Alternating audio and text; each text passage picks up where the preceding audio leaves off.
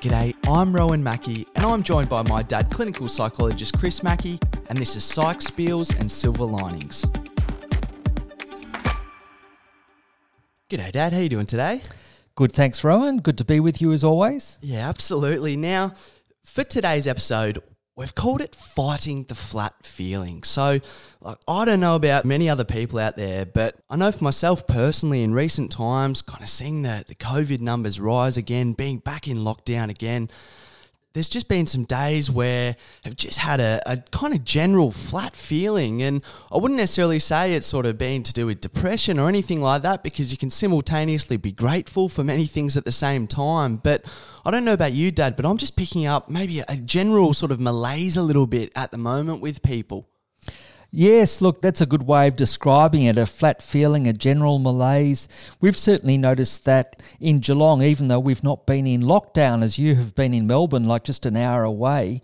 But we've noticed that in a whole range of ways. Well, first of all, uh, myself, family, friends, you can see the disappointment there is when it looked like we were going so well with the COVID numbers, and then you get more outbreaks, particularly in Victoria. But we also notice it with clients that we're seeing in the practice who might be dealing with whatever earlier problems that they were looking to address, but there's just that extra kind of veil of stress, that extra layer of stress added to it that sometimes people underestimate how this extra community disappointment can make any other difficulty, such as an anxiety problem or problem related to depression or some other kind of difficulty, it tends to add another edge to the difficulty that people are going through. So we're reminding a number of clients, as we're reminding ourselves too, to cut ourselves a bit of slack at the moment because it is just generally more difficult managing with everyday life. Well, I think there's a bit of a feeling of resignation in some ways, recognizing that there's still a way to go in responding to how we're going to get through this virus. And in that situation, when you are feeling sort of resigned to things, it's almost like I feel that we're, we're given a bit of a choice in some ways. Do we kind of sit with that feeling of resignation and almost let it be consolidated further within us? Or do we look and see whether there are some things that we can do about it? So, I suppose today's episode is looking at maybe psychology and whether there's some things in psychology that can help us fight that flat feeling. Yes, I think there are. And it does generally relate to that balance between if we're facing extra stresses, to what extent do we take a bit of pressure off ourselves, show ourselves a bit more self compassion, not expect ourselves to be quite as on top of things or managing quite as well as we might often expect. But also, how do we not give in to despondency? How do we not give in to a lower mood? Or how do we not give in to acting less effectively? Because there are things that we need to do and focus on to help to beat this virus as a community as well. And I think certainly in Victoria anyway, one of the things that potentially makes it a little bit harder is looking at and seeing how other states have responded and how things have gone a little bit better in other states. There is almost like that kind of FOMO feeling in some ways. I suppose you can also look and see our other countries and how they're responding and as I said before, sort of feel grateful at the same time. But do you think psychologically there is something that is a little bit harder when you see, for example, other states compared to Victoria doing a little bit better? Yes, I certainly think so. And it's to do with our expectations and it's to do with what we compare with. For example, just say if we take income or people's financial status. People's happiness doesn't depend quite so much objectively on their financial status, but who we compare with. If we compare with people who are a lot financially better off than ourselves, then we might feel a bit disappointed or unhappy. Whereas if we compare with people who are destitute and massively struggling, then we've got reason to feel grateful. But certainly, if we compare with other states, then we can see people have a lot more freedom again, not have quite the same level of worry. But by the same token, it's important that other states don't become complacent either. But if we compare ourselves to other countries, not just Australia, but Victoria as well, we can actually feel that we've done very well with that first wave And, well, it's yet to be seen, really, how we deal with this second wave. Certainly, there's a lot of concern at the moment, but it's going to make a big difference what happens in the next few weeks, the next couple of months. So I think that's one of the main kind of things, focusing on what we can do and not just getting hung up on comparing to an ideal that we haven't been able to reach at this point. Well, it's interesting that idea of complacency because I wonder to what degree there's an element within sort of human nature where the finish line makes a bit of a difference to how we respond to things. And I think, for example, of say marathon runners or triathletes who they almost have that experience of kind of collapsing as soon as they get over the line. And it almost felt a little bit like in Victoria, and I imagine potentially in other states as well, that we were getting a lot closer to the finish line and we were seeing the light at the end of the tunnel. But now, when that's not there as much, it potentially makes things a little bit harder.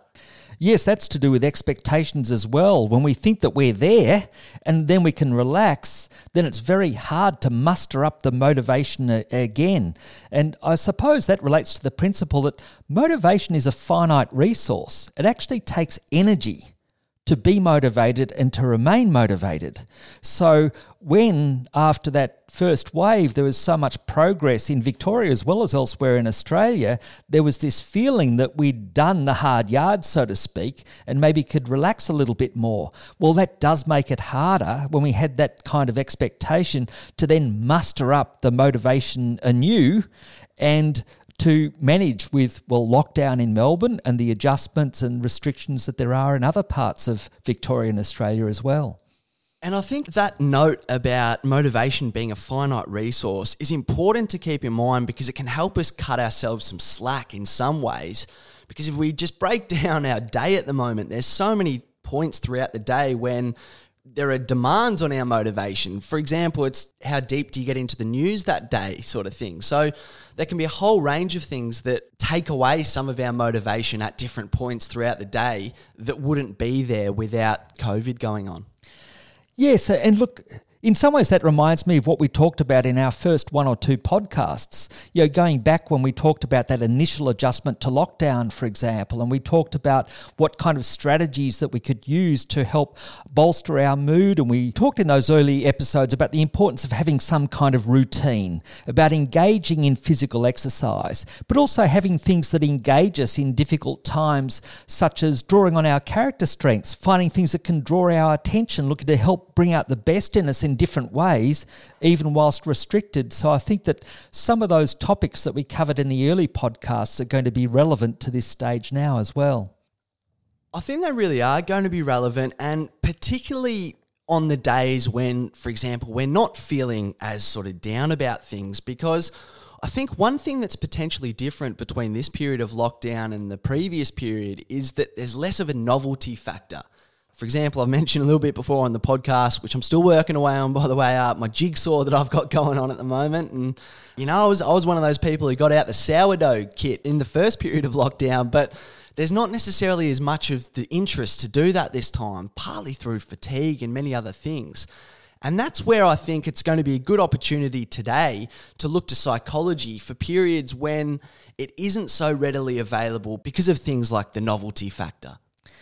Yes, and so with that, I imagine that when we do look back at that first lockdown period, a couple of things that we can have in mind is at least remember some of the things that did go relatively well then. There's that positive psychology principle of what went well. If we notice some things that went even slightly better than we thought that they might, for example, we still could get outside and engage in physical exercise and get some fresh air, even if we're quite restricted. There might have been some routines that we adjusted in our homes to help adapt to that lesser restriction that we had. We might have found that we did enjoy maybe reading a little bit more or some of the kind of hobbies or trying out different kinds of cooking or things like that. There'll be some things that we would have learnt then that we can draw back on, but I think we need to have some tweaks too, don't we? As you said, that first time had that novelty factor. That's not there so much now. You can get that lockdown fatigue more readily, so to speak, without that novelty factor. So maybe we need some extra tweaks this stage as well. And I imagine some of those tweaks are going to come from general psychological principles. There's lots that can be learned and gained from positive psychology. But I know for me personally, you're not necessarily feeling as ready to engage in that side of things when you are feeling a bit, say, more despondent and flat. So, is there anything in, say, general psychology that we can look to to help us in this situation? Look, I think there is. And one of the things that strikes me when we think of this second wave in Victoria, it reminds me of there's a parallel in some way to a client who's gone fairly well in addressing a problem and then had a lapse or a relapse. So just say a client's been progressing very well with their depression or post traumatic stress, or maybe they've been getting on top of panic attacks or making real progress with an addiction. And then what can happen is people can have a lapse or feel that they've really slipped up or feel like they're going backwards. And that can be really difficult to handle. And so we have a model in psychology called a relapse prevention model. And part of this relapse prevention model is Sure, in the first instance, you try not to have a lapse or a relapse in the first place. But sometimes that's not realistic. If people are dealing with long term depression or trauma reactions or they've had panic attacks for years, it can be unrealistic to expect to completely eliminate that problem straight off. It doesn't matter how well people are working on things, there might be disappointments that happen, there's extra stress that happens, something unexpected out of the blue, and then people can really feel like they've slipped up in some way. And often people then think and say when they come into a session, Oh, I've gone right back to the start and feel really despondent and think all my effort so far has been wasted. But it never has been because people have learnt things from their earlier experience. And also, after lapses, often people can regroup from that and make further progress, maybe making some other tweaks. But generally, I think the relapse prevention model from psychology is very helpful, first of all, in looking to prevent more severe relapses, but also in recovering from lapses and relapses rather than just getting stuck in despondency. Yeah, I think that relates to the second wave in some ways. And it's interesting talking about that relapse prevention model because I think it can relate to lapses in a couple of different ways. Like if we talk about lapse, for example, being a lapse in mood and our ability to continually be effervescent day after day.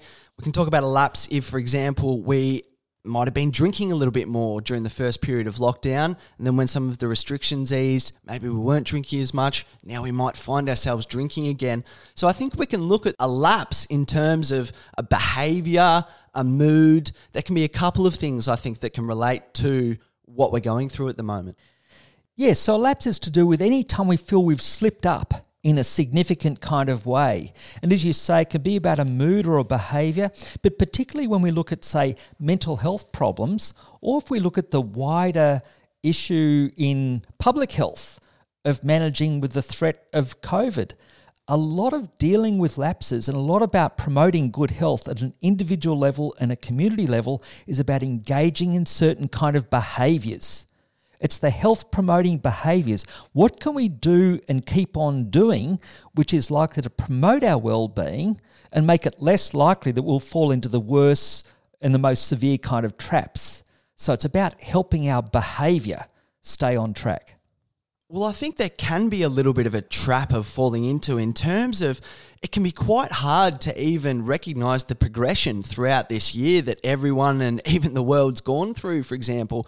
Even the way that we refer to 2020, it's as if it's kind of this kind of static one thing, even though we're it's continually changing and we're right in the middle of it. So I think there can be a little bit of a trap to, for example, look backwards and go, you know, how many months have we had of lockdown? Potentially group those months together because, like I know for me, for example, spending a lot of time at home, you feel like you're in a similar sort of headspace. But if I really break it down and look at sort of different points throughout this year, well, I can group lockdown together, but actually there has been quite a lot of change throughout this year. Yes, and I suppose in some ways it is worth looking back and taking a bit of stock about how things have gone compared to how it seemed they might have gone from March. as much as we've faced a whole lot of hardship, I think one thing, at least we can look back and remember the television coverage and reports we saw from New York and Italy and Spain, many different countries where we saw the carnage that was happening there from COVID.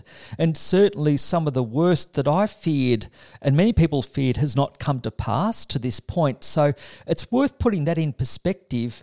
And another thing that strikes me is a number of months ago, we were dealing with massive uncertainty. For example, even at a work level, we didn't know that our psychology practice was going to be able to still offer therapy in any effective way. But with telehealth, we've been able to continue on. And many other industries, say the hospitality industry, has been able to continue maybe a little bit more than we might have feared a number of months ago, but also to at least some degree, there's maybe less uncertainty than a number of months ago.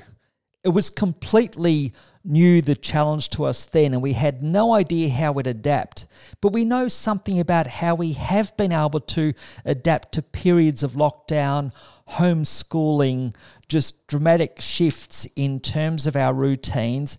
And broadly speaking, across Australia, people have done pretty well with those things. So I think that certainly it's been a shocker of a year, and most of us are just waiting for 2021 to roll on. But if we think of the worst that could have happened, in some ways, there are at least some encouraging signs there. Well, it's interesting as you're talking there because I suppose one thing that I'm picking up really about this subject is that it seems that your attitude towards things can make such a difference. For example, like the way that you're talking like I wouldn't necessarily have had so many sort of positive examples at the ready, even though now that I kind of sit here and think about it, they're obviously there, sort of thing. So I wonder what influences our individual response to some of these things. Well, I think one of the most basic things is our attitude in relation to optimism compared with pessimism. And this came out of the work of Martin Seligman, the founder of positive psychology. Before coming up with positive psychology, he had an approach called learned optimism because he'd done research in all sorts of areas in terms of recovery from serious illnesses, people's achievement in sport, people's achievement in education, in other areas. He demonstrated across a wide range of areas that if we have a more optimistic attitude, we do better in the face of opportunity and adversity than if we have a pessimistic attitude. And basically, it goes like this an optimistic attitude means that if something bad happens, like this pandemic, then we don't blame ourselves for it. We don't hold ourselves accountable for it, so to speak, for it happening, but we do see ways we can make a difference. We do see how we can influence our recovery or our progress in some way. So, an optimist does not blame themselves for bad things that happen, but does see themselves as responsible and capable of making a difference going forward. The expectation of improvement and confidence that can happen. By contrast, a pessimist will either tend to blame themselves a bit for things going wrong, but beyond that, won't see themselves as being in such a position to influence it. And that defeatist attitude leads people to fare much worse in health generally, including recovering from illness, in sporting and academic and work achievements. It makes a big difference, our attitude and outlook, and especially to look at what we can do to improve things and believing we can make that difference. Yeah, well, it's interesting sort of having that explained like that. Obviously, optimism and pessimism, two kind of words you hear quite regularly, but you don't necessarily hear it kind of broken down like that.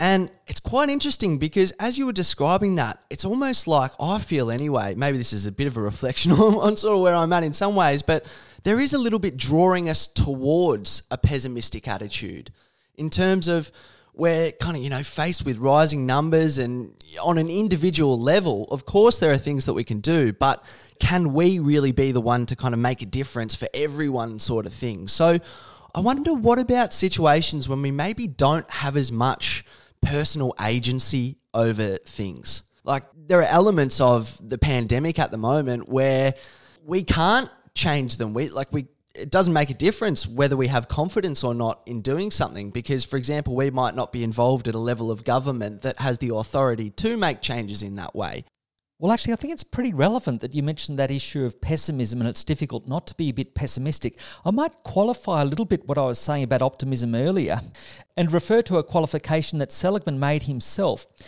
When we face a risk of something really severe or something really harmful, then it can be worth being a little bit pessimistic, as in really appreciate the risk.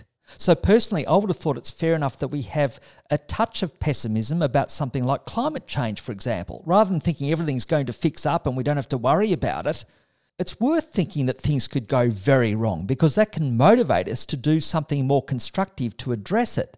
And I think when we look at a pandemic as well, we can see that can have some pretty heavy duty negative consequences across the board, across so many countries, and so many people dying. So, in some ways, it's worth allowing for a degree of pessimism, meaning realistically acknowledging what can go wrong.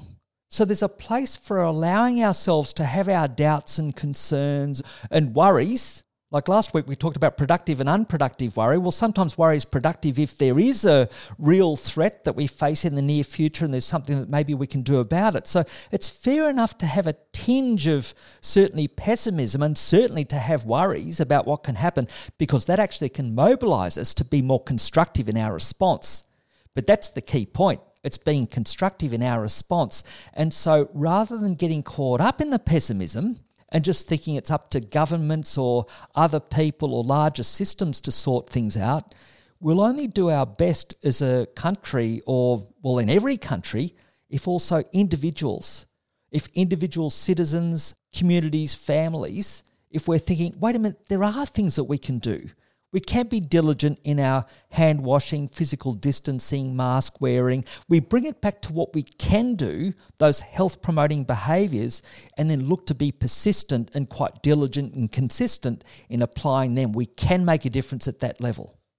One thing that's interested me throughout this year is that although I think kind of largely everyone really seems to be pulling in the same direction, that's something that I've been quite positively surprised about. But at the same time, there has been such a wide variety of responses. You know, you get everyone from giving Dan Andrews the blame for absolutely everything to, you know, Dan Andrews is accountable for absolutely no one below him, sort of thing. And then you get the conspiracy theorists on top of that. So there's a whole range of responses to everything that's going on at the moment. But why do you think there is such that variation?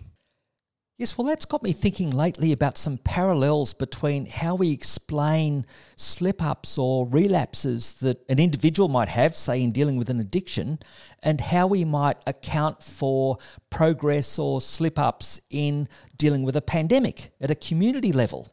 And there are actually a number of different models for explaining slip ups or progress according to two different dimensions. One is how much are we responsible for the problem itself?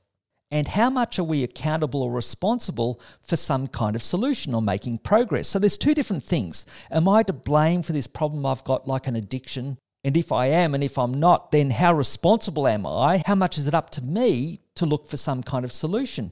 And there's four different main explanations that people can have for that kind of situation. And one is called the moral model. And with the moral model, the person who has the slip up, you hold them accountable okay, that was your responsibility, you had the slip up, and it's up to you to do your best to recover from this lapse. So the responsibility is all on you, kind of thing. And if we made a parallel for that with maybe the pandemic, then we might look at, for example, calling it the China virus. Yes, China's responsible for this pandemic having arisen, and then they should be doing something to fix it up, kind of thing. Then we could look, say, at an enlightenment model. An enlightenment model is that I might be responsible or we might be responsible for our lapse, but we look to a greater power than ourselves to help lift us out of it. So we might, for example, pray. And there are actually a number of indications, both in terms of individual health and in other areas, that if people have spiritual beliefs and believe in a higher power, that could be helpful but by the same token, if it means that people are not doing what they can do to help themselves, that can have a real downside as well. Well, I think we saw that recently in America with the evangelical Christians who basically sort of said, you know, God will save us and all that sort of thing. Like that seems to be an example of the Enlightenment model. And then it can be a concerning paradox, can't it? Like people can meet in a large church congregation and then pass on the virus to others. So we want to take maybe a little bit more personal responsibility than that.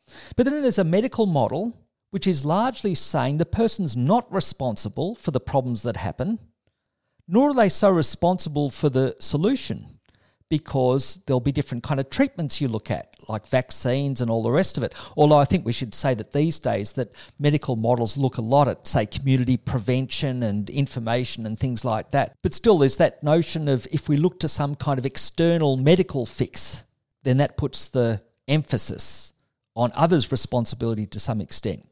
But then there's a rehabilitation model which is like a favored psychological model.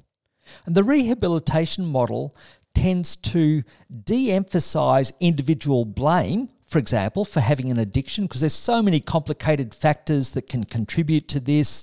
There are all sorts of different experiences people have in their upbringing, in their trauma histories, in their biology. So there's no point getting into blaming people for having a particular difficulty in the first place. But in a rehabilitation model, it is up to the individual to look at what they can do through health promoting behaviours to recover or make progress. And I think it's that rehabilitation model that overlaps more with an optimistic model, say in positive psychology.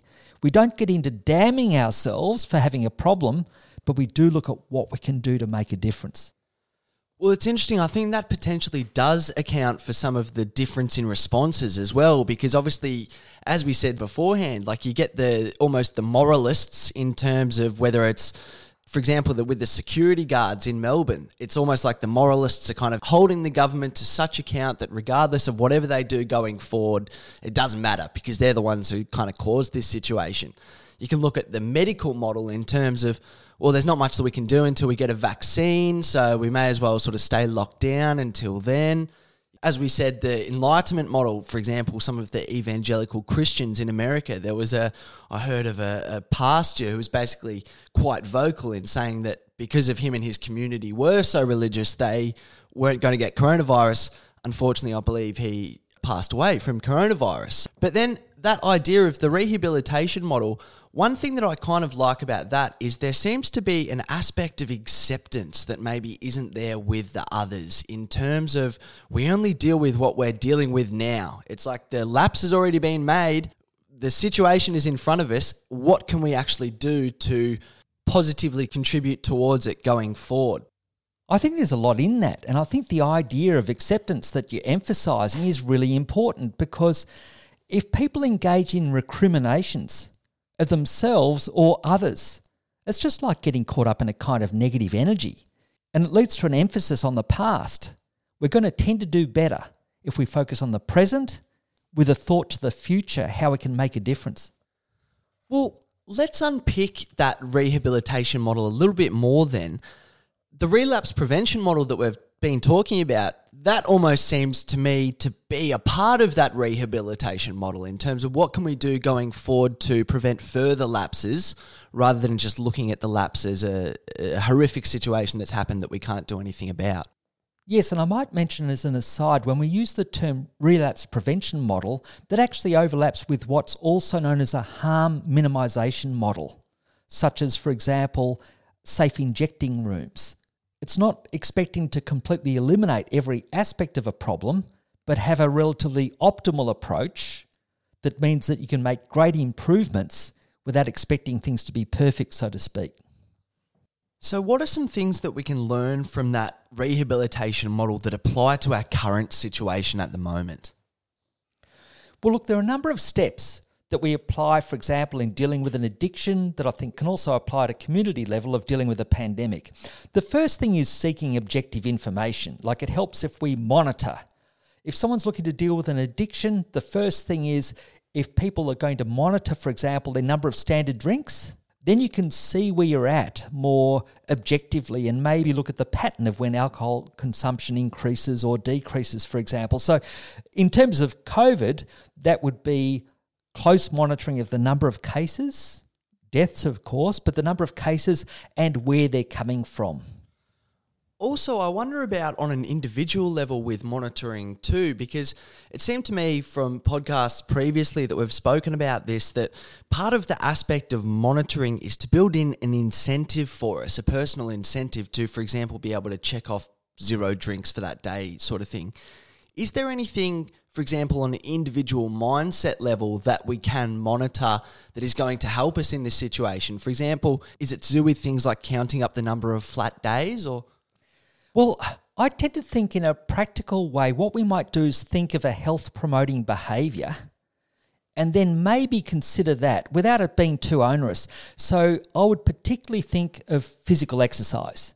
We know that's like a one size fits all way of improving our mental and physical health and well being, especially if it helps us get outside in the meantime. So, for example, people might have not necessarily a fitness watch or something like that, which can be used for monitoring, but even maybe marking on a calendar or even keeping a mental note of that to some extent can be helpful. But I think that if we were to focus at anything on an individual level, I would think maybe something like physical exercise or maybe, secondly, sleep.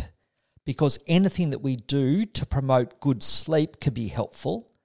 And what we monitor tends to change. So, yeah, look, I think that could be worthwhile. But particularly where monitoring comes in is when people are looking to address a psychological difficulty, such as they are looking to manage with an addiction or some kind of behavior change, and that's become a focus. That does help people stay on track.